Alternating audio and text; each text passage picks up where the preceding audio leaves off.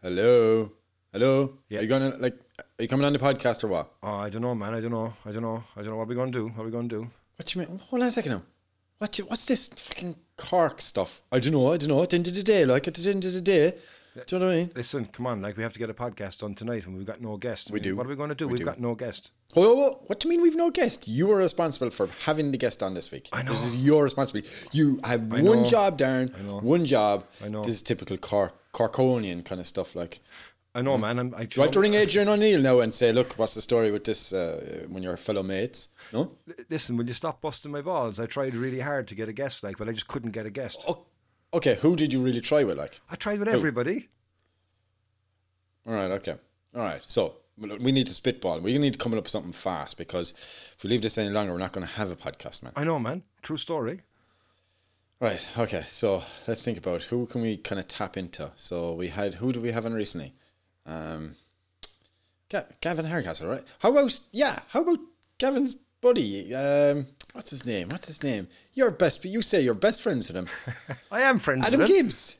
Adam Gibbs. You say you keep telling me, oh yeah, I'm talking to Adam all the time. He's my buddy. He's my best buddy. BFFs forever. True You know I story. mean? Yeah, true story. Could you not get him on? I can't get him on, man. He's away at the moment. He's out in the wilderness with Gavin. He's in some wooden cabin or something like that in the woods. Even better. It'd be more authentic. Yeah, but if I get him on, like, I mean, it's going to sound crap. You know what I mean? He's going to be like, it's going to sound like he's in a toilet. Well, you're just. Do you know what? I don't even believe you're friends with him. I think you're just making this up so you don't have to go get him on. Do you know what? I bet you're not even friends with him. I bet you don't even text him. All right, I'll try it. Okay, hang on. Give me one second now. Okay, I'll try it just for you and for the podcast. I'll see if I can get him on. Okay, one second. One second. Bet, I bet you a tenner. I bet you a tenner. Are you there? Are you there? Are you there? Guess what? I haven't. I haven't. Haven't left. Guess what? what? You found a tenner, did you? yeah, I found a tenner. You owe me a tenner. Why do I owe you a tenner? I got him. He's coming on.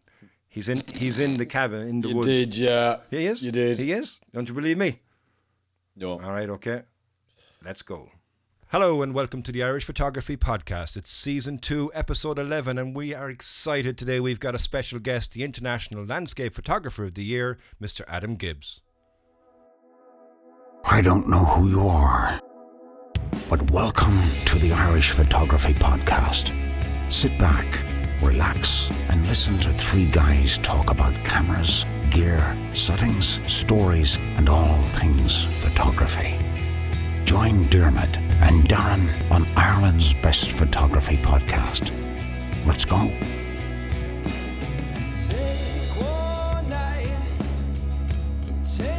And you're very welcome to the Irish Photography Podcast. And like I said in the intro there, we're really excited today because we've got a very special guest, somebody who we've been trying to get on for a long period of time. He didn't know we were trying to get him on for a long period of time, Dermot, did he? Oh, not at all. Not at all. So we're, we're really excited we got him on here today. But before we go talk to this amazing photographer, Dermot, quickly, don't go in too long of a story, you know, but how are you, man? I'm doing really good, man. Very good week. A few book- bookings coming in the door, and I'm getting myself ready for Norway. So yeah, exciting times lie ahead, man. Uh, yeah, don't talk about the old stuff now on that. I'd be very upset again. I mean, I'm missing out on it. But anyhow, enough about you and enough about me. We're actually here to talk to somebody, like I said. and without any further ado, I'd like to introduce our special guest. He is the International Landscape Photographer of the Year, Mr. Adam Gibbs. Adam, welcome to the Irish Photography Podcast. Uh, thank you very much for having me. And actually, it's the International Landscape Photographer of the Year 2018. Hi. Ah, what's a year? You might as well just hold on to it forever, you know? I'm actually uh, helping judging the um, the winners for 2019. That's what I'm supposed to be doing brilliant, right yes. now. That's, I'm supposed to be doing that right now. but I've been putting it Supposed to be. Oh, and you and you got Supposed to be. and you jumped in on us instead. That was amazing. We feel so privileged on that. So, um, for our listeners, anyone doesn't know who Adam Gibbs is, you know, number one, get out from underneath that rock that you've been living in. But, you know, moreover, Adam, you're originally from um, Watford. You're a well accomplished photographer. You're now living in Canada.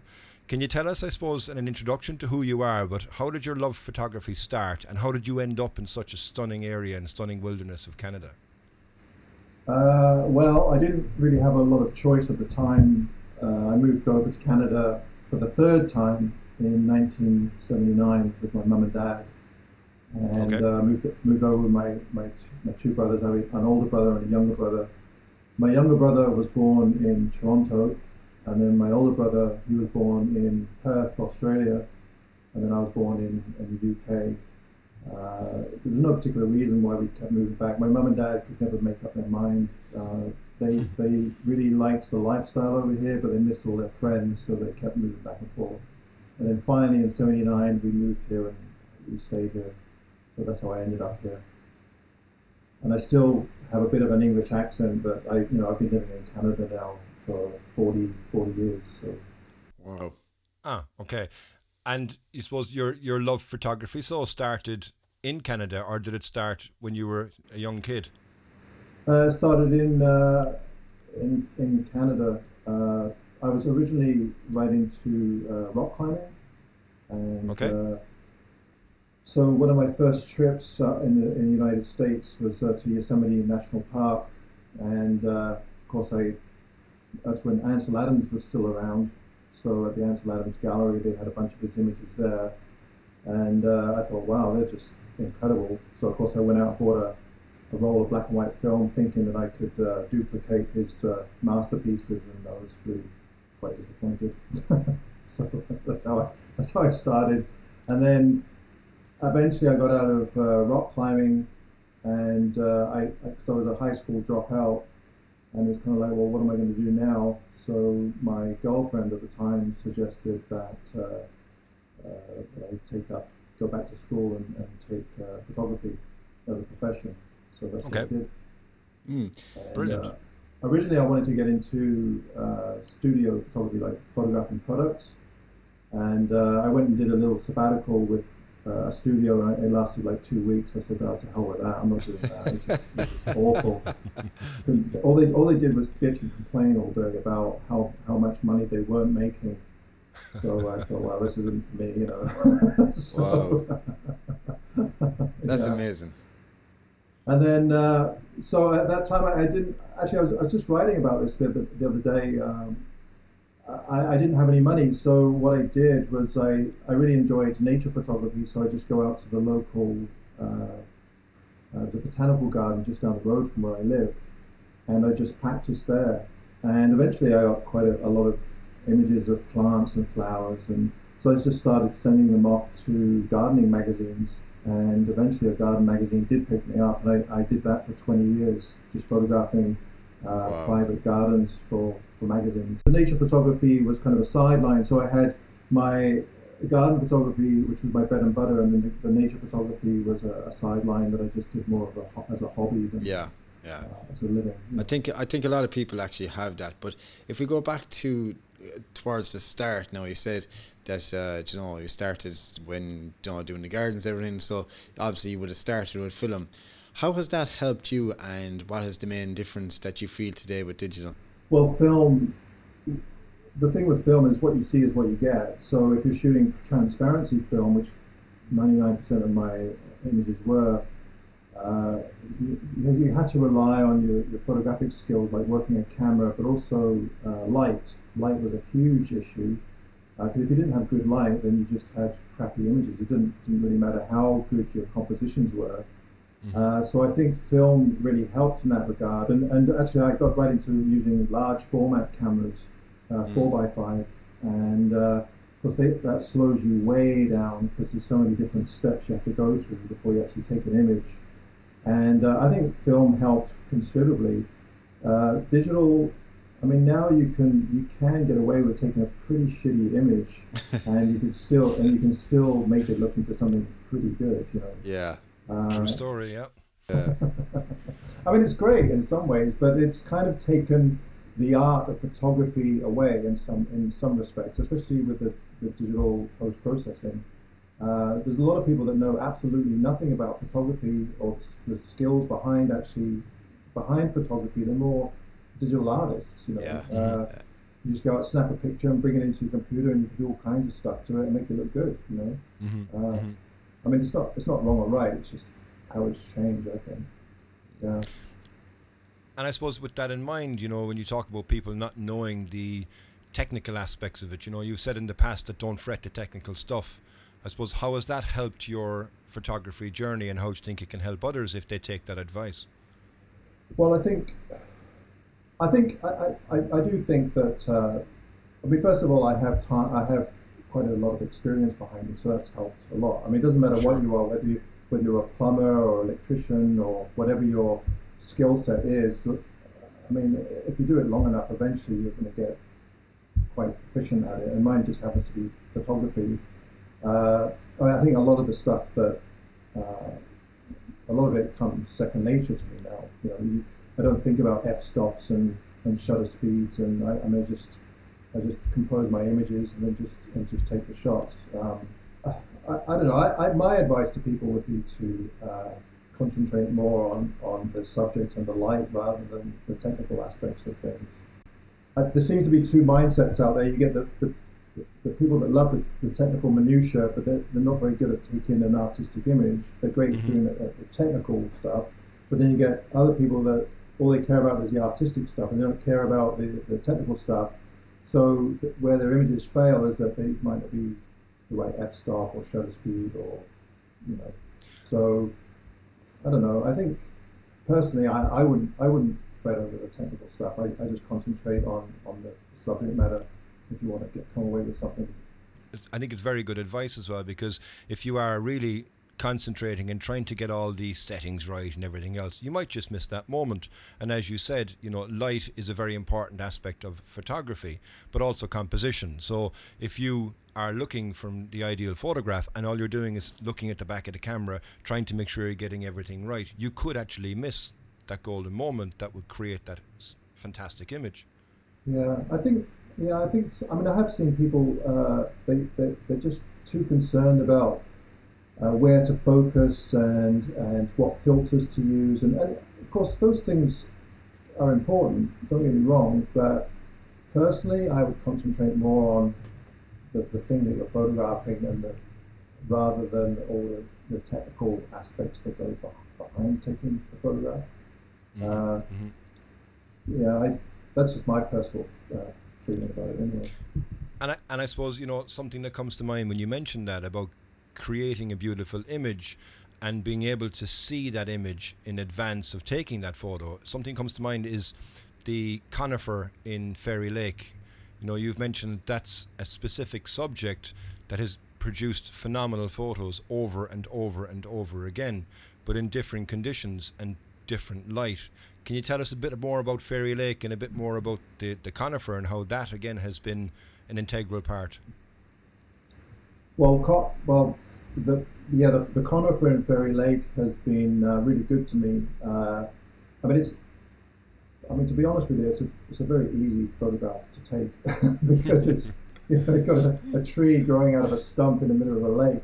I mean, there's, Yes. there's no distractions. There's just this beautiful little tree. So anybody can show up there and take a shot of the tree and it'll look half decent. The the trick is, and this comes down to a lot of images, is do you have the time to wait for when the light's going to be good on that tree or conditions?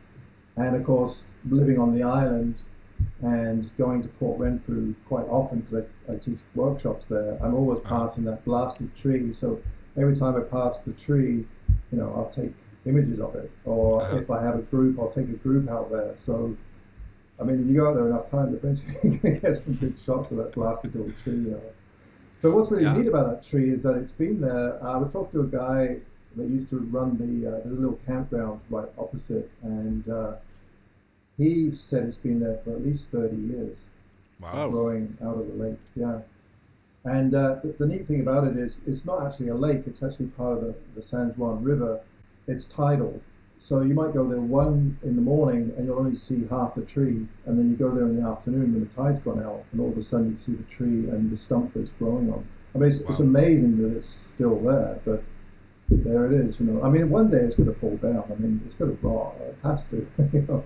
Yes, But- in, in, in that such a body of water as well, and obviously with the ebb and flow of the tidal river as well as putting pressure, I imagine, on the stub. Yeah, well, you think so. I mean, it's, it's an old growth stump, and uh, I mean, it's a massive stump just sticking right out of the lake. So, uh, but how that tree survives, I, I don't know. I really don't know. It's pretty cool. It's beautiful. I've seen a number of your images of it, and every single one, I went, wow, look at that. And the conditions, as you say, you know, they make it, and you could go. It's interesting. I didn't know that it was tidal, so you could go in the morning and get one type of condition and one type of water level, and as you say, come back in two hours time, and it's a completely different shot. Yeah, I mean, uh, actually, I was out there recently. Uh, I took a bunch of people out there, and you could actually see the water level going down from image to image. So wow. I take one image and then I take another one maybe 15 minutes later, and you can see that the water level was actually maybe three or four inches lower. It was amazing. Yeah, pretty cool. Wow. Wow. But sometimes the water level is so high you can't even see the tree. that's that's insane. I'm just looking at it here now. It's just had, it's I've unreal. Had people email me. They said, "Oh, the tree's gone." Well, yeah, it's gone because it's underwater. that's I've I've never seen anything like this before in my life. It's just I'm just looking at it now. It's just oh, the mood of it and everything. It's just this is insane how a, a tree can grow grow in a stump in the middle of a lake. It's just, yeah. That's crazy. Actually, my friend, uh, my friend Jeremy, he's, he keeps telling me that he knows where there's another tree like that, but I he hasn't shown me yet. But uh, ah, he's lying. He's lying. I think he's he not a friend. yeah, and then he, and he, yeah, and it's quite funny because he said, oh, "I don't know what the big deal is about that blasted little tree, you know, giant doesn't." But, but I noticed he went out there and took a bunch of pictures of it, you know, and I'm like, "Oh yeah, well, it can't be that bad, Jeremy." Wow. Yeah, but no, it is it is a really cool subject, uh, and it's it's quite popular now. A lot of people go out there just to photograph the little tree. I mean, uh, uh, there was one guy out there one day. Uh, he'd flown all the way from, or driven up all the way from Wyoming, just wow. to photograph that, that little tree. You know, crazy. I don't wow. think I'd go that far. you went up and went, "Oh my God, it's gone!" Actually, I'm really, I'm really surprised someone gone down there and cut it, cut it down just to be spiteful. You know, that's what people do these days. Is you know, take a picture of it and cut it down. yeah, so nobody else can get it. We we, we have a place we, we have a place. It's not a tree, but it's an old cottage. It's in a place called the Black Valley, and oh it's probably the most photographed cottage in Ireland. Anybody that does any photography goes there and takes this photograph. And you know, the amount of people I've heard over the years kind of going, yeah, you know what, I'm in the. Dr-, it's called Drumluska, so it's I'm in the Drumluska Appreciation Society, and or how we're going to celebrate it is to burn it down because nobody's going to be able to take photographs because there's been so many of them taken. You know. Mm. That was actually oh, like the um, there used to be a subject matter here that it was very popular with photographers as well. It was called a sunbeam, and unfortunately, I never got to photograph it because this big storm came in, and there was this boat on the beach, and a storm came in and literally took the the wreck of a boat away. And it was absolutely beautiful composition. The scene is absolutely amazing, but unfortunately, I got into photography too late, so I never got to photograph it. So I'm a uh, bit of green envy inside me because a few of my friends actually have that photograph and me not so much. How long have you guys been in photography? me, have I have I bought my first camera in t- September 2013, so right. six years now. Yeah. All right. So that all? Really That's all. Jesus, my God! I I got my first camera for my 12th birthday. Oh yeah. You're yeah. ancient. I didn't know what I was doing. I didn't know what I was doing, but I, I figured out what I was doing, and I kind of got very disappointed yeah, when I brought my film in to be processed. and I got everything back. I was like, "Where are my pictures, man? What's going on?" It's all white. everything what, uh, destroyed. What kind of camera was it? What kind of camera oh, was it? I haven't got a clue. I, I remember I got another one when I was a teenager, and it was a circular film that went around in it. So I have no idea what, who, who who made it. I have no idea what it was, but mm. it was it was 12 or 24 exposures in a circle I think it was and you popped it in. Oh, and then also before that I remember you had to have the disposable uh, flashes as well. So you'd buy a pack of disposable flashes and bang they were gone too. So I've been taking photos a long time not knowing what I was doing for even longer but I only really I only really got into it properly I suppose in actually 2013 as well same as you Dermot when I went off mm. on my honeymoon thinking I knew what I was doing and hadn't got a clue. And I went to Borneo and was taking photos of pygmy elephants and uh, orangutans, and every single photograph was underexposed and blurred. Oh God! yeah. So that was me. That was the turning point when I came back and went, all right, you know what? Time for me to learn how to do it properly. I know now what I did wrong, but I hadn't got a clue what I did wrong when I was there. Yeah, it's heartbreaking, isn't it? when you first start and you think you've got these great images and you look at it and it's just and, awful And the worst thing about it, you think you're shit hot, like when you're out there going, "Yeah, I know everything." Oh, well, a- a- actually, yeah, I did. And but moreover, I, I didn't realize at the time, but I suffered from my first experience of gas. I presume you're familiar with gas, Adam. Yeah. Oh yeah, I had it really bad. Yeah, I, we, we heard. Yeah, yourself and Dermot are kindred spirits because you both. Like I always say, Dermot is the king of gas. But there's been a few people now that have been trying to take that title. But How dare um, they? I had my first experience with gases when we were out on one of the boats and we were taking photos and um, well we were on the boat. I was trying trying to take photos. And there was another guy in another boat who had his own boat just for him and his lens. And I looked over and went my good god look at this thing. This is just incredible.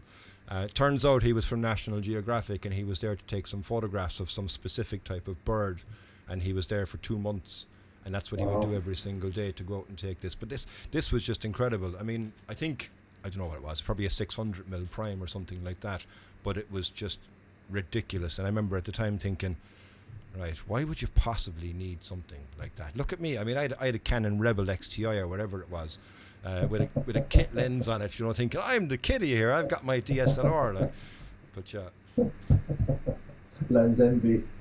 Oh, absolutely, yeah, one hundred percent lens envy. And then, like I said, when I came back and I was all excited to look at the pictures, and I put it into the computer and I went, "Uh oh, okay." I think I salvaged around five or six or something of the pygmy elephants, but the Right, rest of liar, them you were got just, one.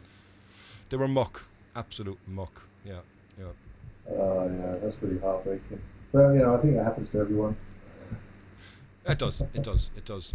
So, Adam, backlight is something that features quite a lot in your style of photography, and especially your woodland photography. I absolutely love it, and it's something that I really feel I should do a bit more. But can you tell us why and what should others look out for in those type of scenes? Oh God, where should I start? uh, In layman's terms, now, in layman's terms.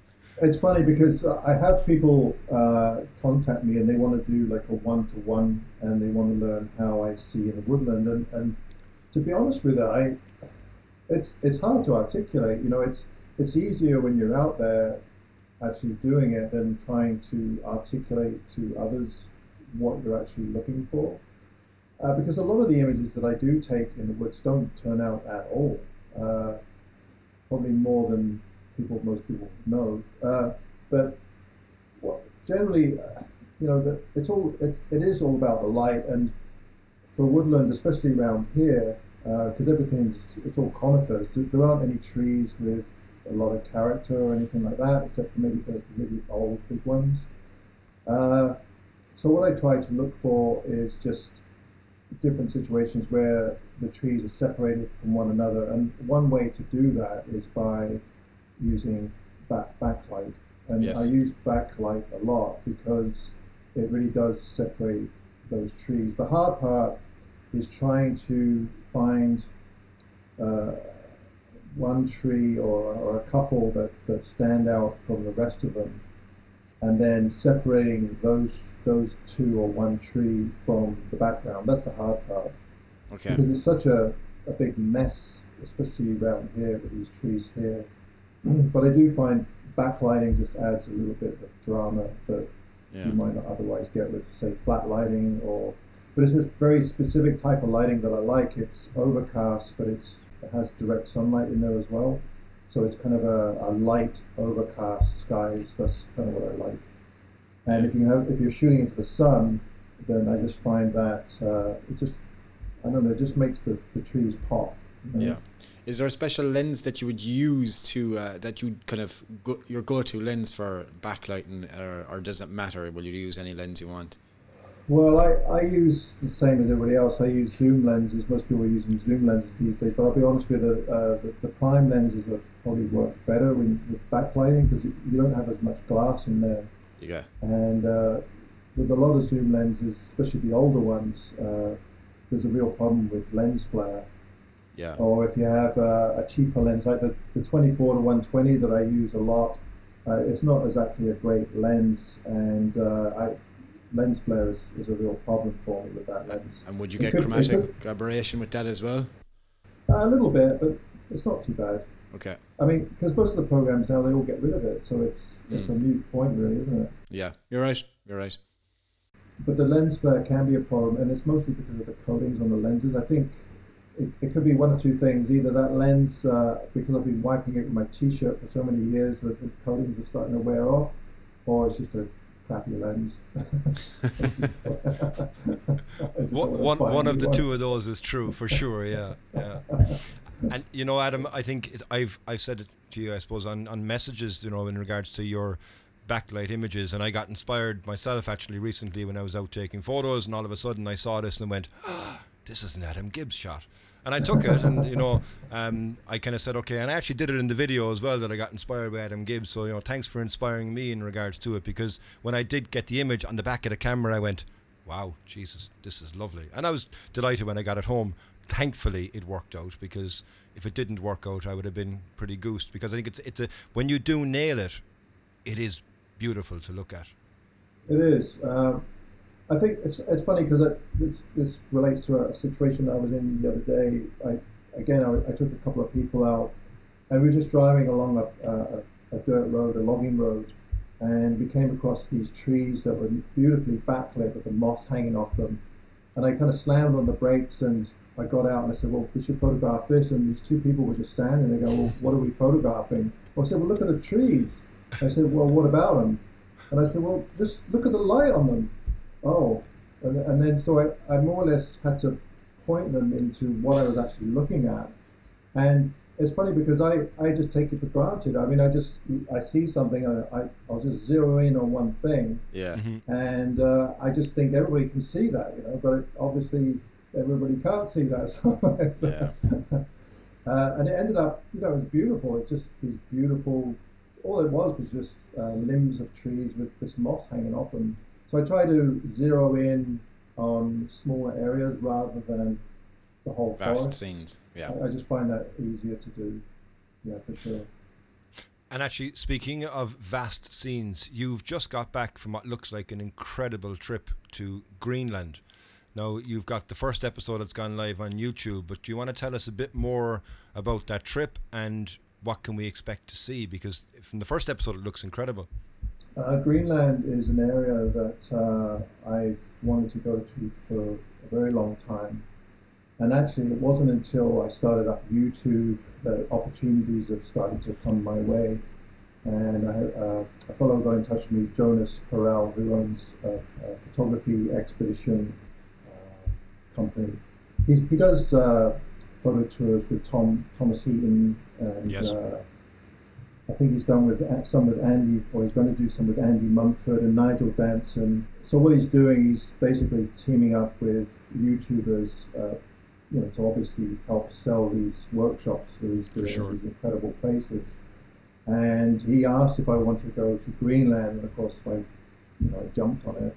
The only problem with the, the trip that we organised, it was a little bit late, and we only had two people sign up so we didn't make any money. We actually ended up having to pay for quite a bit of it. But you know, I, I didn't actually care because I thought, you know what, I, I really want to go there. This is a great opportunity. Uh, Jonas had already organised everything, so I mean, all I had to do was just show up, and I mean, who wouldn't want to do that, right? So we, we ended up, and, and actually, it wasn't. It's not as hard to get around Greenland as I thought it was going to be. Logistics aren't as bad as, as what I always thought they were going to be. Right. Uh, but it but it is. It's an absolutely incredible location, and I think in the future we'll probably see a lot more people going there. Hopefully, it won't end up like Iceland. Yeah. Mm-hmm. Uh, but you know, it, it could very yeah. easily. The neat thing about uh, Greenland is very similar to northern Canada uh, in a lot of ways. Uh, Baffin Islands is uh, very much so. The funny thing is that it's cheaper to go to Greenland than it is to, to go to northern Canada, which is, which is ridiculous, but it's the way it works out. But uh, yeah, it's, it's just amazing. I mean, it's just pure wilderness, uh, massive cliffs. There's just so much to photograph there. You could get lost there for, for years. Really could, you know, if you like that sort of environment.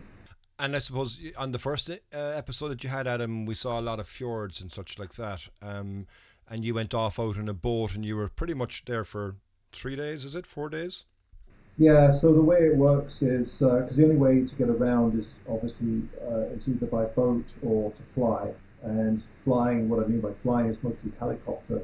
Uh, that's people use helicopters as taxis. So you you know you have to hire somebody to take you around in a boat, which is, is very expensive.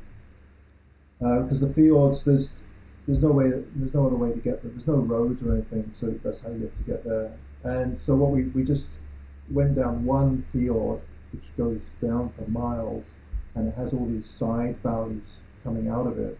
Some of them you can hike down them for two or three days, and others are, are very short. So Jonas had picked out three three valleys. One of them was going to involve a long hike, but we ended up not doing it because he, he he hurt his back. So we ended up just going to two of them. And the first one was a very short valley, so the hiking was minimal, but the cliffs were just incredible. And then the second valley, uh, we had to hike in a little ways to these just just massive cliffs. Like we're talking thousand meters, Wow. maybe more. Wow. Yeah, just incredible. Uh, I mean, the hiking wasn't that bad. It was maybe a 10 kilometer, 12 kilometer day, so it's not not that Yeah, bad. And the elevation is minimal. So we spent three days in one location and four in the next one. And uh, now, unfortunately, we didn't have great light. It was sunny every day, so we just had blue skies, and it was just Ugh. piss poor, piss poor light.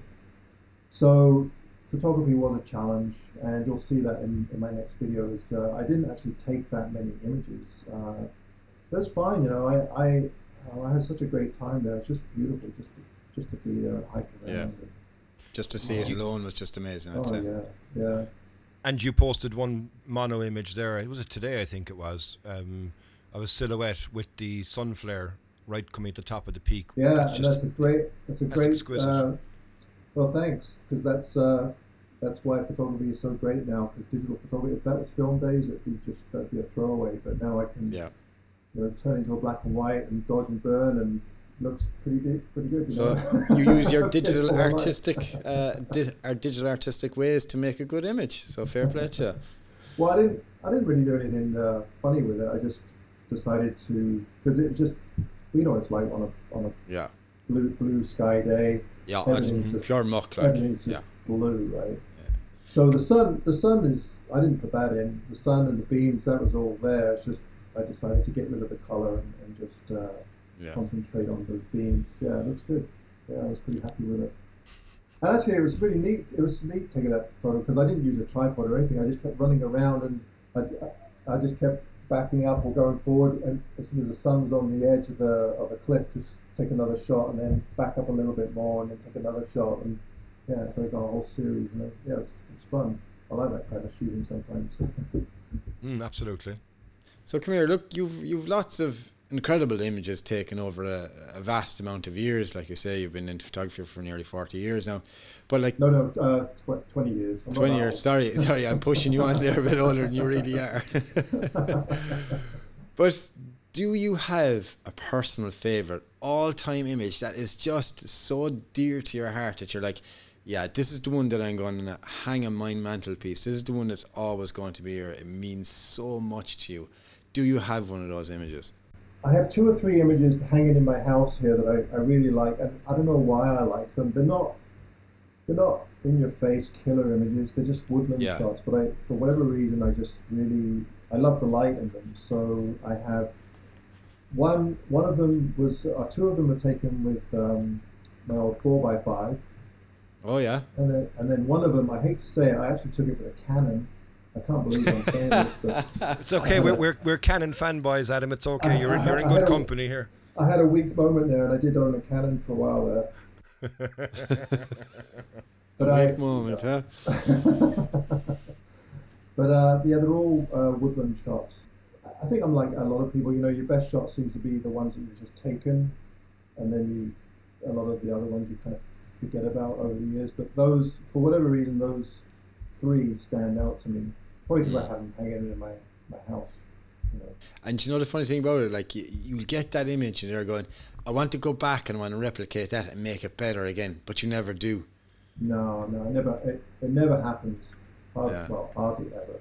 One of the images I, I have gone back to try and take the photograph again, but the tree's not even there anymore. It's all fallen down, you know. So that's long gone. The other images, uh, it's just all about the lighting. You know, it's hard to replicate the lighting. It's, it's never the same, is it?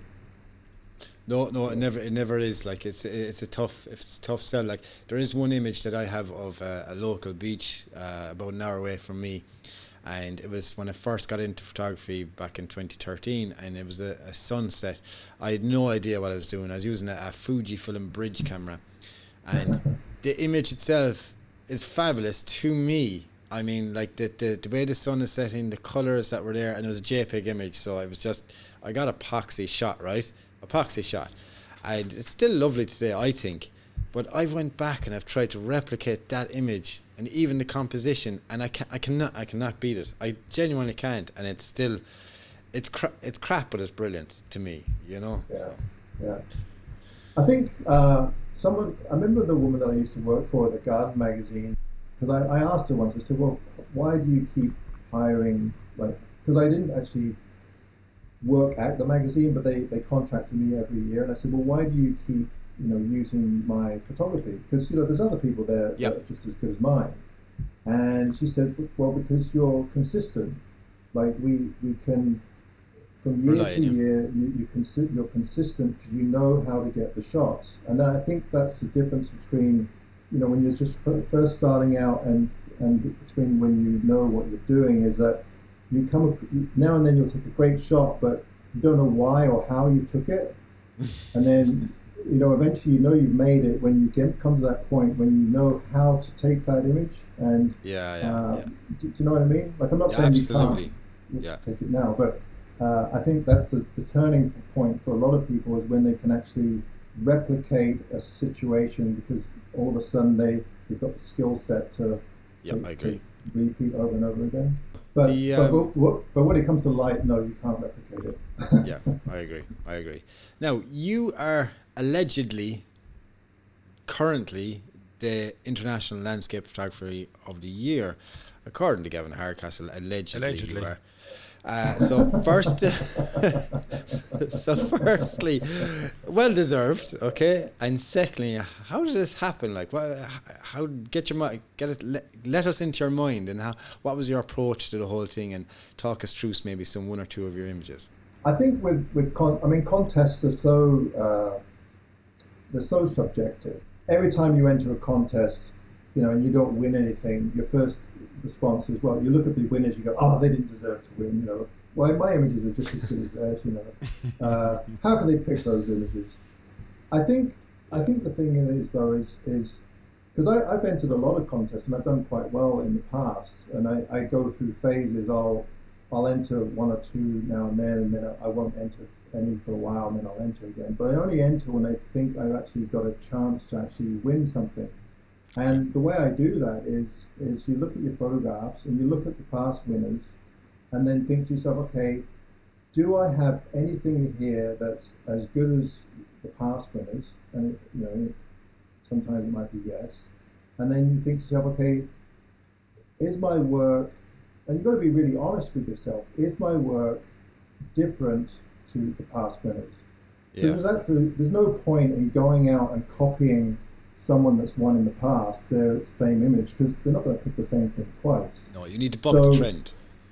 Yeah, and uh, for this particular year, because I had I did enter the year before, and I came second, Ooh. so I, I came really close, and then I, I entered again because I, I I thought I had images that I thought yeah I think I've got a really good chance of, of winning something here, and I entered again, and sure enough I, I won again, but like I said, it doesn't happen that often, and again it's it's because of YouTube, because because of these blasted videos that I have to keep putting out every week, I have to keep going out and taking photographs. So, I, of course, you have more images to uh, to choose Select from. right? yeah, yeah, yeah. so, so could you? Do you know the way you have a first place and you're a second place? Would you not give the second place one to uh, Gavin, and he could Well, feel good, better even- about Yeah, himself? but he didn't even enter, so you know, I mean, you know. Hang, hang on, what do you mean give it to him? This is the one that Gavin actually stole. He stole this image. Did he steal it, or did he And- earn it? And he put a sticker over the front of it with his own name and everything on it. So the mindset you can't give something to somebody if they've got a firm belief that they deserve it in the first place, can you? Well, well, I mean, in, in Gavin's defence, I mean, he did win it fair and square because you know uh, He did. I can't remember. I can't remember why. Why I mean, we- we've done so many videos of that blasted trophy. I'm trying to remember. I'm trying to remember how, how he won it. Uh, how did he win it? Oh, it's because he. it- it was because he gave me water at Brady's Beach. I think that was it. Was Yeah. it? Uh, Yeah, I think right. so. Yeah, because He you, wanted you had my no tro- that's water. right. Yeah. That's right. He wanted my trophy in exchange for water.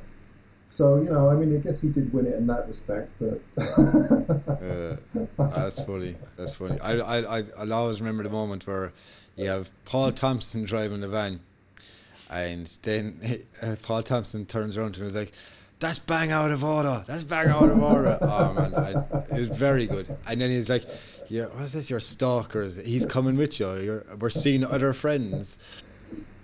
we have a few things uh, planned with Paul. I look forward to. I really Yeah, do. Now. that'll be good. That'll Well, be good. it's, well, it's quite funny because lately, uh, you know, Gavin and I haven't been doing very much together because he's been doing his. Um, he's Oh, he snaked this- off with uh, Michael Shainblum, didn't he? Yeah, and uh, and I've been away with my friends, so we haven't seen much of each other. And it's funny because all of a sudden people think that we have this rift between the two of us. You know, well, what you know, what happened? You know, so we've been kind of trying to play on that, and, and so well, you know, Gavin's really pissed me off this time. You know, and just I don't know, it's just goofy, you know, but it's fun. All right, so look, we're going to have a quick break, guys, and we'll be right back with more stuff. Hang around, and we'll talk to you soon. Are you sick of double A batteries? An ongoing cost? Constantly having to change them? Well, the Modus 360 RT and 600 RT speedlights are the ones for you. Available for Canon, Nikon, Sony, and Fujifilm. It's got an extreme lithium ion battery with a 1.5 second recycle time. That's four times faster than AA batteries. 600 shots at full power, 1000 at a half. Available now at hahnel.ie.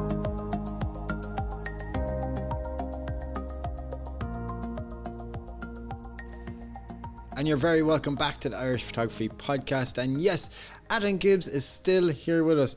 Darren hasn't scared him off yet. So straight away we'll jump back into it, Adam. Um, tell me, right? So Vancouver Island looks like a utopia for photography. But is it really though? Uh, it is in some respects, and then others it's not. I think uh, there's lots to photograph here, but I, I, actually, Gavin and I were talking about this uh, the other day. Uh, we're kind of running out of places to go. Uh, we keep going to the same locations. There are a lot of areas in the interior, uh, but they're extremely difficult to get to because the, the central part of Vancouver Island is all mountains and they're just covered in trees and brush, and so getting up those mountains is just uh, it's just horrible. A lot of the areas in the north part and on the west coast are, are actually quite hard to get to. Uh, it's all rugged coastline. Yeah. Most most people on the island live on the on the east coast, and that's where I am right now. It's not in your face. It's not like uh, going to say Yosemite or um, some of those epic areas. Uh, a lot of it's more subdued. But I that's that's kind of the photography that I like. So I don't know. I, I think it. There, there are more and more photographers coming here, though. I must admit, which is probably a result of all these blasted videos we keep putting out. YouTube, you know. yeah. I was just I was Yeah. just about to say it. I think I don't think it like the, photo- the, the photography does look amazing, but you, the, yourself and Gavin seem to be kind of national treasures at this stage. That people kind of want to reach out to you and hang out with you and collaborate with you. So I I think that people are going to be drawn to your area now. They're going to want to be hooking up with you. You know, you're kind of the cool Yeah. dude. You're in vogue at the moment. You know. Yeah, I mean, I. It's quite funny because I haven't known Gavin actually that long. Uh, we've only barely a year. Photography is kind of a funny business. Uh, in the past, you were pretty much competing against one another for gigs and selling your rights to your images and so on. But now things have changed so much with digital media and social media. I'm not really actually a photographer anymore. I'm more of a YouTuber who happens to talk about photography. Yeah.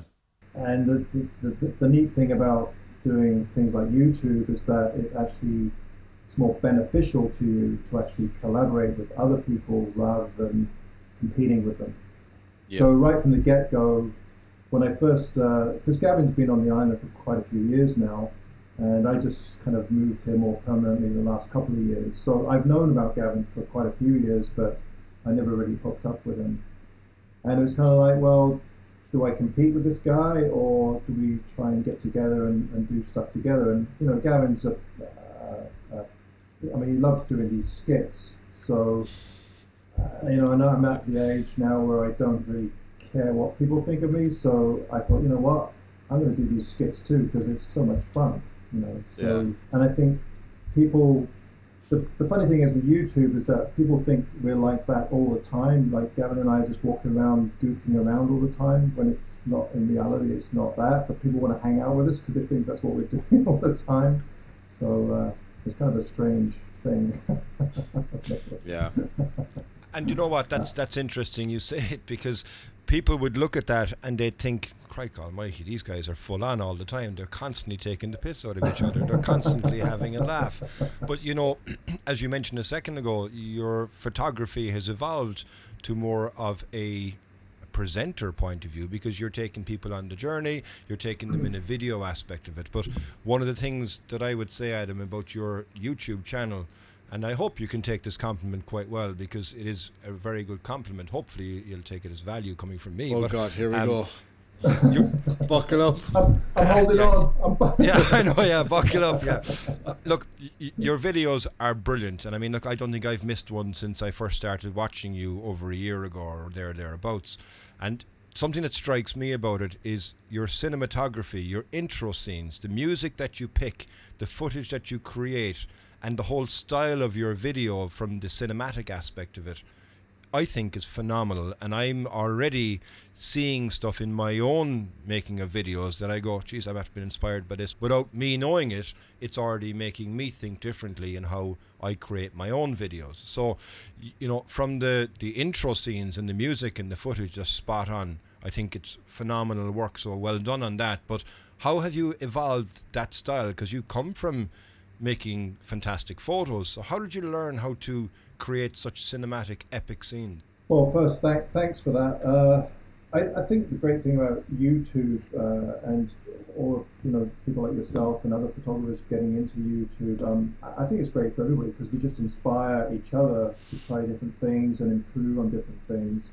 When it comes to videography, I don't see myself as a, a great videographer at all. I, the, the, the, the main reason why I use a lot of slow transitions and slow music and that is because it's just easier for me to edit. so, Yeah. I mean, I mean, I, I like that kind of music anyway, and, and I do like uh, the more contemplative type of approach, like the, I don't know, I, I just really enjoy because the music I, I quite enjoy, and then those slow scenes when when I'm backing up with the drone, or uh, all of a sudden you, you brought out into this beautiful uh, landscape or, or whatever. I, I just really enjoy that, so that's that's why I keep doing my videos in that style.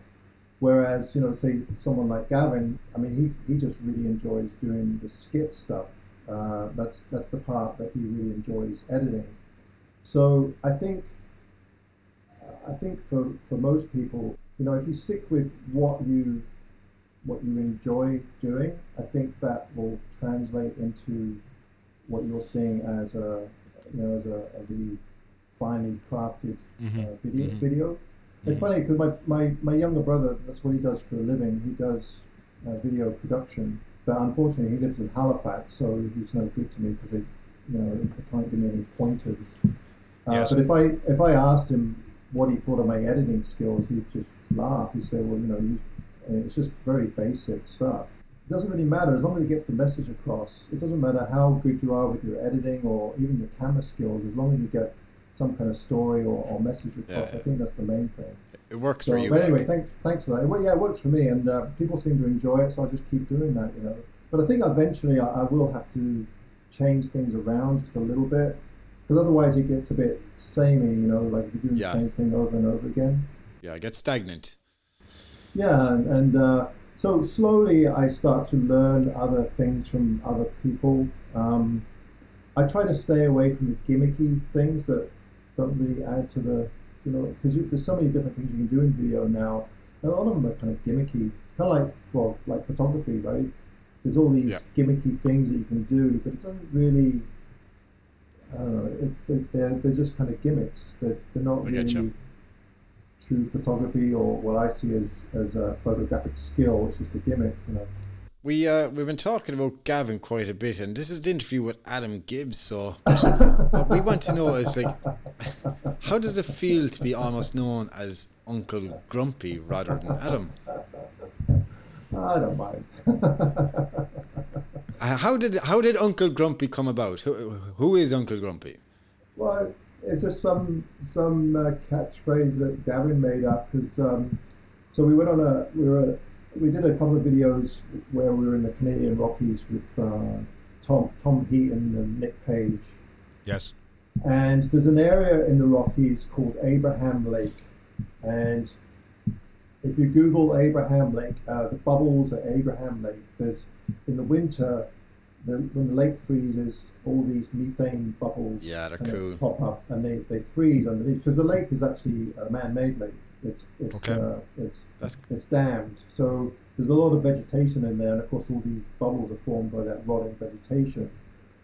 And everybody goes there to photograph the bubbles, and I, I mean they're fantastic, but you know we go there and I'm like, oh, man, you know, I, I mean was trying to come away with something different. It's just freaking bubbles in the mountains. I mean, so I wandered off, and uh, and I, I took my own images, and it was quite funny because every day Gavin and the guys would be talking and they'd be going, oh, you know, it was, it was just such great epic conditions, blah blah blah. And they go, what did you think, Adam? And I'm like, yeah, it's all right. You know, and every day was the same thing. And like, well, what did you think, Adam? And I'm like, yeah, it's all right. So then Gavin started calling me Grumpy, Uncle Grumpy, and of course then he started using it in his videos, and it just kind of stuck. yeah. So, uh, but yeah, I've been playing with it. I mean, I my partner Karen, she uh, she just knitted a whole bunch of hats. So she's knitted fifteen hats Wow. with with Grumpy on them. I don't know if you see that. and uh, oh, and, and this one's for Nick. He wanted a special one. And if you can see that. Team Grumpy. Team Grumpy. I love it. So, uh, so- but what, what we did is uh, I, I wanted to uh, do something with it, and Karen suggested, well, why don't I knit a bunch of hats and we'll have like an auction and we'll raise some money for, there's a, a group out here called the, the Ancient Forest Alliance who are trying to save old growth on the west coast. Brilliant. So uh, yeah, so I, I, I made an announcement, and yeah, I think um, if everybody pays up like this, like the amounts that they say they're going to, we'll, we'll end up making about twenty five hundred bucks. Wow. Brilliant. For, yeah, for the Ancient Forest Alliance. So it's great, you know. Uh, but uh, that's why YouTube's so great because you can do things like that, and, and people jump right on board and they're right into Yeah. it, you know. you you have a platform and you're using it so wisely like uh, donating money towards this alliance is just like it's fantastic because if you didn't have that platform to use it then this donation wouldn't be going to the alliance Yeah, and, and you know, I mean, Ga- I mean, Karen, uh, you know, I mean, she's not getting anything. She just enjoyed making them, and you know, just be sitting there every evening, just knitting these bloody hats, you know. But Yes. yeah, it's, it's a lot of fun, you know. fair And, play to uh, you Karen fair play and people, people kind of, I don't know, by buying one of these, and they kind of feel like they're part of the, the you know, the, the Gavin, the Fototripper, Uncle Grumpy team. I don't know. It's just, you know, it's more of a community. So that's the part I, I quite enjoy, you know. yeah yeah, Yeah. yeah. I, th- I think it's actually fantastic, and I think it's as Dermot said, you know, you've got a platform, you're using it to create something good, and as you say, you know, if people want to feel part of the whole, the F4s, uh, or yourself and Gavin in regards to the fun that you have, then albeit even better. And moreover, people that will get these will probably wear them, will probably have them on YouTube. But people then all of a sudden, then it'll be the, it'll be the world's grumpy uh, association or whatever it'll be. Everybody wearing grumpy hats, you know. yeah, I mean, I got grumpy T-shirts, grumpy stickers. it's the whole grumpy thing. But I got, I got to think of a good one for Gavin, though. You know, Lard Castle. Yeah, exactly. You're going to have to make sure you get something for him, you know. Yeah, he's a hard one because you know, well, he likes his flip flops, so we probably do something with that. Maybe you know, he's always wearing flip flops. That's all he wears. Yes. flip flops. Yes. yeah. We, we, we, we, when we had him on, we discussed that with him as well. And he, you know what? He did sell the idea for wearing flip flops that you don't have to deal with ticks. But I mean, there's so many other reasons why I think I wouldn't wear flip flops, you know? Mm. Well, you know, everybody's got their weird, their weird little things. You know, I guess that's just his.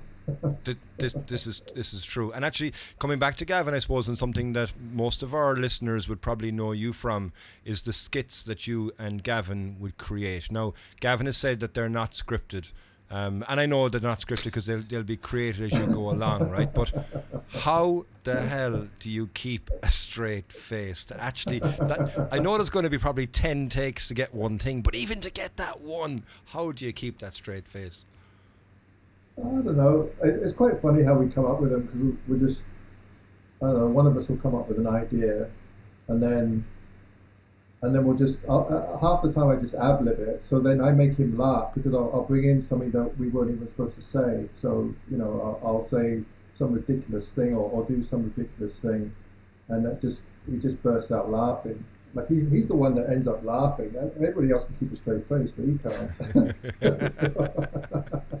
and some of them, you know, some of the first skits uh, were quite funny because they they actually made me cringe a bit. You know, some of the the, uh, the toilet jokes are like, oh, really, you really want to say that? yeah, yeah, yeah. And, and do you ha- do you have a favorite of all the skits that you've done? Oh, uh, definitely the one with uh, with Roy and uh, his mum. That was hilarious. And uh, Roy's trying to get us to come up to his dark room. He's his rubber gloves on, and because Roy, because we had to do that about five or six times. Because Roy, he had all these lines in his head, and he, he just kept saying the same thing. As and Gavin would say to him, "Okay, Roy, now we, we, we need to shorten this because you know this is just a, a slot." But he just kept saying the same lines. It was so funny. But he had his whole script in his head, and it was just so funny to watch. Because you know, my mum was in one, Yes. and then uh, and then Gavin's mum and uh, his stepdad, his stepdad. I mean, when you get other people involved, it's just so funny to watch them. You know, It is. get right into it. yeah, absolutely, and it, it's a lot of fun. And you know, like speaking of skits, and we mentioned it earlier on, and it's something that I think we need to put the record straight on in regards to one skit that Paul did say was bang out of order, is when Gavin stole your award, right? And we, uh, you know, we kind of discussed that with him on the podcast as well. But you know, look, we, myself and Dermot were thinking here, and we said, you know what, we have to come up with something that even Gavin wouldn't dream of even thinking he could win something of this stature, and it's something he'd never have Magnitude. yeah, and he'd never have you know the skill sets to have it, so he can never steal something. So what we've done, Adam, is that we've created an award, and it's an award that we'll gladly present to you, right? And it's something I think that he'll never, ever, ever, ever be able to proclaim that he's good at. So I think you know, without any further ado, I'd like to make sure you know, Gavin, that we're very cl- uh, Gavin, that we're very clear that this award you'll never be able to have it because it's Adams, okay, and it's the Irish Photography Podcast Best Wingman Award 2019. oh, So- thank you very much. Thank you. Thank you. Congratulations! There's a round of applause there for you on that one. Well, I'd like to thank my mother, my cat, and uh, maybe one day Gavin will win an award. But you know, the best man always wins, and you know, you know, he just needs to try a little bit harder. But one day, one day.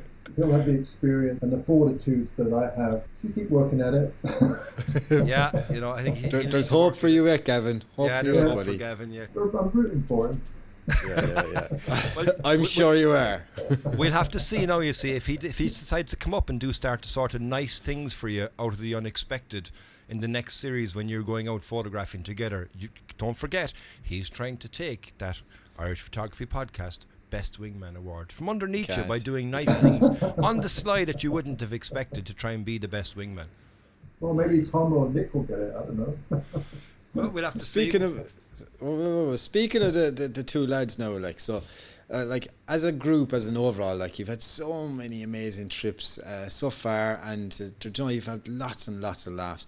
Which trip sticks to your memory as the most, uh, the best memory, and, and why? Well, we haven't actually done that many. We've just done the Rockies, and then uh, Tom and Nick were in Mull uh, just for a couple of days, actually. So the Rockies was definitely a lot of fun.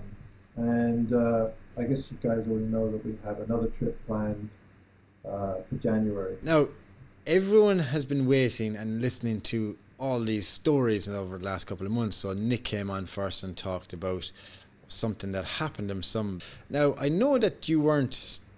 Uh, were you in the car or were you outside the car? Where, Well, give us your. I- uh, I listened to uh, Gavin's uh, version, and that wasn't true at all. Ah. Uh, all right. I- okay. well, first of all, I wasn't in the car with Gavin. Tom was. They were in Ah, front of us. And I was in the truck with Nick. Oh, okay. And in Lake Louise, there's a four-way stop, Right. and it was a little bit icy, and there's a little bit of a hill, and so we were right, you know, we were about I don't know ten feet away from Gavin's car, and he stops on the corner, and he just sat there. There was no other cars. He just sat there, and then Nick slammed on his brakes, and he just kept sliding and sliding, and he jammed his hand on the horn to get Gavin to move forward. But he didn't move, he just sat there like a granny. Just sat there. so then, next minute, Nick just went, whacked into the back of him. oh my God. now, now you see the plot thickens even further here, doesn't it? Yeah, he, he was just sitting there. I don't know what he was doing. Just So sitting Adam, there. would you say it was? I don't know. Maybe Gavin's fault. Well, I don't know if I go that far, but Nick did, you know, he really tried hard to, to avoid him, but, you know, he's driving Yeah. this big, massive truck, and Gavin's driving his fancy, fancy BMW. schmancy car. And, uh, yeah, he couldn't, uh, he just slammed on the brakes and didn't stop, he just kept going. But he shouldn't have slammed on the brakes, so it probably would have, probably would have, was Nick's fault. Yeah. You should, if you hit ice, you don't need, you don't want to slam on the brakes. No, no. Do you know what? There's one more person that was in these vehicles, and maybe we'll have to talk to that guy at some some certain stage. Who knows? Yeah, We I'm, I'm him on. sure. I'm sure Tom will confirm that uh, he was sitting next to Gavin when the, the incident happened. We'll have to put it to Tom so and see if we can get the truth out of him, and then myself and Darren might be the judge of the whole situation. We'll have enough evidence, and uh, we, we we could make maybe make the judgment call after that. What do you think, Darren? I think that's a great idea, and I'm looking forward now to Okay. finding out, you know, the, the fourth element, I think the fourth dimension, really, of actually this amazing Of the crash F fours, the fourth dimension of the F4's crash. Yeah. In the four, they were both four-wheel drive trucks, weren't they? Correct. Uh, no, BMWs. BMW was uh, four-wheel yeah, drive. Yeah, yeah, yeah four wheel drive, and then uh, yeah, yeah, Nick's Hmm. car, his truck is four wheel drive too. Yeah, Oh yeah, so all We'll the see. fours, all the fours. Okay. We'll see. We'll see. The plot thickens. Mind you, he might not be. He might not have been in four wheel drive, so that might have been a different. you know. Uh-huh.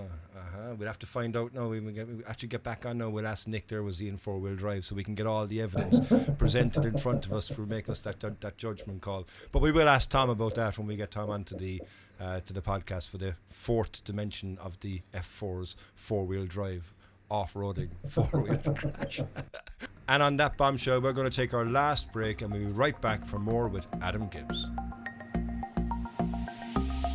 Do you want to take your photography up a level? Do you want to hit that shutter from 100 feet away? Or perhaps you'd like to take your images remotely? With a built in motion, light, and sound sensor, you can capture unique shots and incredible time lapses. The Capture Pro from Hahnel has got all that covered and more. Visit hahnel.ie.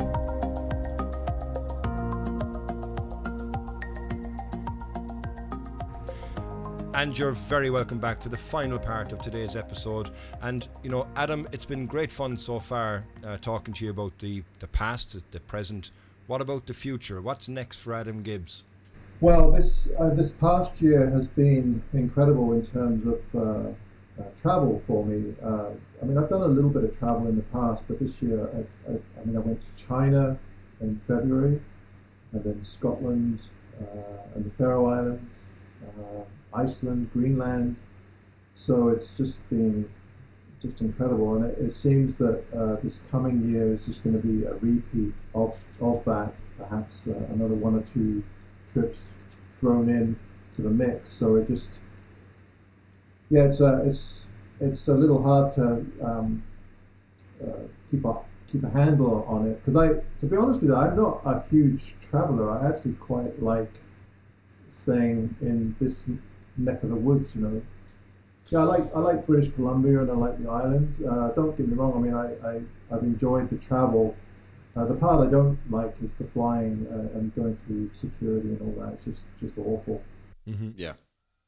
But uh, I'll probably do more of the same. Uh, I'm just kind of letting letting everything ride. Uh, this again, this YouTube has really opened up a lot of opportunities that uh, I never even imagined or, or even thought of. And of course, as time goes on, those opportunities just get more and more. Mm-hmm. It's getting to the point now where you have to kind of pick and choose which ones you want to go with and, and who you want to go with. And uh, but it's all really exciting, you know. Uh, Absolutely. because uh, I've I've never really um, you know social media is, is kind of a strange thing to me. I'm, I'm at an age group where I, I still find it just a little odd the whole social media thing. I still don't get it, but I go with it anyway. Mm-hmm. I think a lot of younger people get it more than I do, but I just go with it anyway. Yeah, I, I, I remember something like that when I was younger. I was able to use the remote control and program the VCR, and my father couldn't use it. Now, in, in this day and age, it's something similar in regards to social media. I said to my father, he's like, I think I'm on the Facebook. I said, Are you? On the Facebook. He said, I, I think I am on the Facebook. I said, Okay, right, Joe. What are you called? I don't know. I said, Did you put in your name? I don't know. I said, Okay, right. Let's go figure that one out. But uh, but that's that's what I have, and uh, of course I'm working on a number of smaller projects like this this book that I'm working on with uh, Kozu Books. That that should be out hopefully uh, before Christmas, Brilliant. and uh, we have we have it all laid out. It's going to be quite fancy, cloth bound, uh, foil lettering, uh, the whole bit. We're going all out on this thing. Wow. It's more of a, a portfolio than a, a book about. There's not going to be a lot of writing in there. It's just mostly a selection of images uh, from over the years. You know, unfortunately, you know, there's only so much room, so there's there's tons of images you want to put in there, but you just can't put them all in. So if this one works out, then maybe we'll we'll put another one together afterwards, to see how it goes. But it seems to be doing quite well. Like it's a pre-sale, and I think they've they've sold two thirds of them already. So Brilliant. Brilliant. Brilliant. And come here, so if I was to buy one, am I going to have to pay a thousand euros shipping fee like some other uh, Canadian products? Just out of curiosity. Uh, no, because it'd be coming from the UK, so Okay. shipping, shipping shouldn't be too much. Okay, that's fine. Are you going to throw in some of the special UK cleaning cloths that have been devised as well? You know, the new sheep wool cleaning cloths. With shit on it. Yes, which shit on it makes it even more authentic. Yeah, yeah. you know, I, I don't, I'm not buying that. I don't, I don't think that's going to work because it doesn't wool have uh, lanolin in it, in it. So when you get lanolin all over your lens, And you probably get scratches as well, no doubt, too. I would say. yeah, I, I don't think it's a good, I don't think it's a good purchase. I don't think it's a good deal at all. I, I, I think they're better hand warmers, but I definitely wouldn't pay the one thousand dollar shipping fee. I mean that we said to Gavin it's outrageous, but you know he could find a new distribution channel coming from the west coast of Ireland, and we'd gladly you know make sure we get nice sheep wool there, but probably around 500 500 dollar shipping instead of a thousand. I think it'd be better. Well, shipping from Canada is ridiculous. I don't know why it's so expensive here, but it is just outrageous. I mean, a lot of times you'll you'll uh, go to send something to somebody, and shipping costs more than what the the, the item is worth. You know, Wow. so it's just not worth. It's just not worth it. Yeah, it's bizarre. I don't know So- why. Excellent. that that book is going to be out in time for Christmas, yeah. I hope so. Yes, uh, I think that's what we're hoping for. Unfortunately, they they also have a slipcased edition, uh, but the slipcases I just learned uh, a couple of days ago they take three or four weeks to actually make. So the, the last call on those is actually today, which will be too late by the time this comes out. Okay. Yes. Um, slipcases are. I didn't realize they were so involved. so, And where can we find, where can we purchase these books, Adam? Uh, kozubooks.com. So it's K O Z U books.com. And uh, the, the, the fellow uh, that that designs them, uh, he just does photo books. So Okay. um, there's lots of other artists on there actually that have some really beautiful work. So yeah, it's quite a privilege. I, I've always wanted to put a, a book together, and this was a great opportunity. So yeah, I'm pretty excited about it. Well, Cool, cool. Um, I, I, after we finish recording this, I'm going to jump online and I'm going to order one of the books. So Okay. I'm gonna I'm gonna make sure that I can be involved, I suppose, in seeing the quality of the images. And I think it's fantastic that you've actually managed to get the book out, and I'd be delighted to have a first print of an Adam Gibbs portfolio book. Great, thanks. Yeah. And then you can review it and critique it.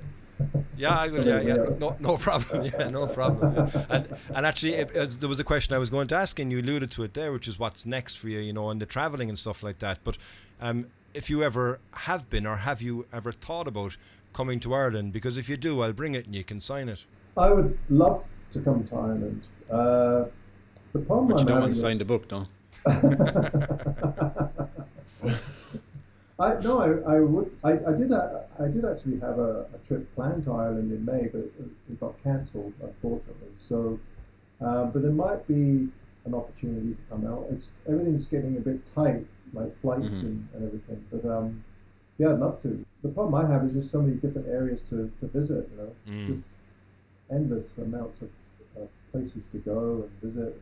And the world is so much smaller now. It's so much easier to get around. And, Absolutely. Well, look, if Yeah. you- if all the stars do align and it is something that you can do, we'd love to welcome you to Ireland, and we'd make sure that you get a, a Céad Míle Fáilte, which is the hundred thousand welcomes that Ireland is favorite famous for, and you know you'd see a lot of forests and you'd see a lot of mossy forests and a lot of backlit and a lot of waterfalls, and moreover yeah, yeah. a lot of amazing coastline as well, and in such a small area. Like so, very similar to as you say in regards to Vancouver Island. I mean, with Ireland itself, we kind of punch above our weight in regards to the opportunities for for for, for, for photography.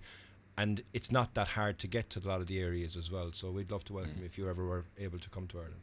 Yeah, thanks. I know. Uh, I know. I know. Nick was out. He really loved it, didn't he? Out to Ireland. Yeah, he did. He came to the Cliffs of Moher. And if you do come, you get to pick up your Wingman Award. Oh, right. Just putting it out there.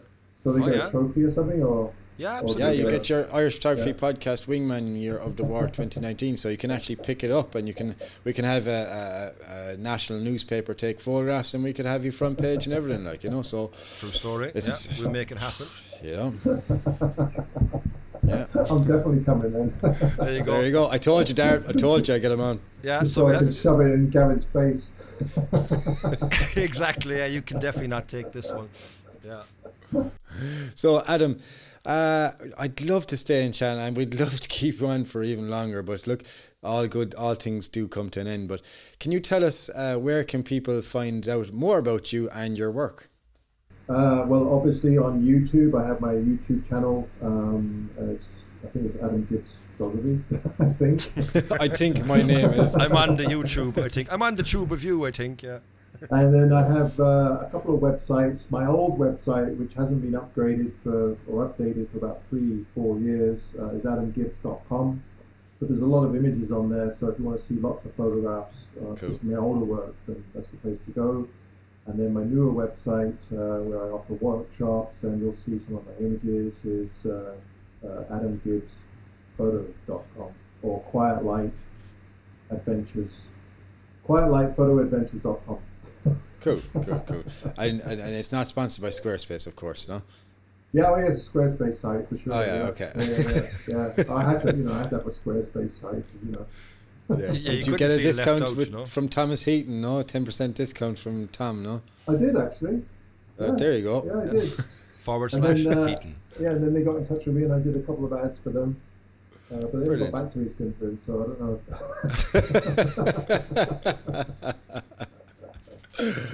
brilliant, brilliant, brilliant. So, Adam, I've really, really enjoyed the conversation with you. I hope you've enjoyed having a chat with us as well. But it's been really good, you know, learning more about you and you know the legend that is and will become Adam Gibbs in many different formats. I suppose you know, from not only from a photography point of view, but now moving into your new foray of comedic timing in video in YouTube and this new, you know, lifestyle that you're going to create and the different ideas. So, you know, I really enjoyed, like I said, thank you very, very much for coming on. And, um, you know, we look forward to catching up with you when you pop over to Ireland in uh, the summertime, maybe. Yeah. Yes, No, thank uh, you very much, guys. I, I uh, really appreciate it, uh, taking an interest in me and my work and, and all that kind of stuff. Yeah, thanks very much. No matter. Thank you very much, Adam. Really appreciate it. Hey, yo. All right. Stronger fall, Adam. Stronger fall. Hey guys, If you dig what you're hearing, why don't you jump over to iTunes, Spotify, or wherever you get your podcasts? Give us a five star rating and don't forget to share with your friends. With all that done, we'll see you next week. And remember, keep shooting.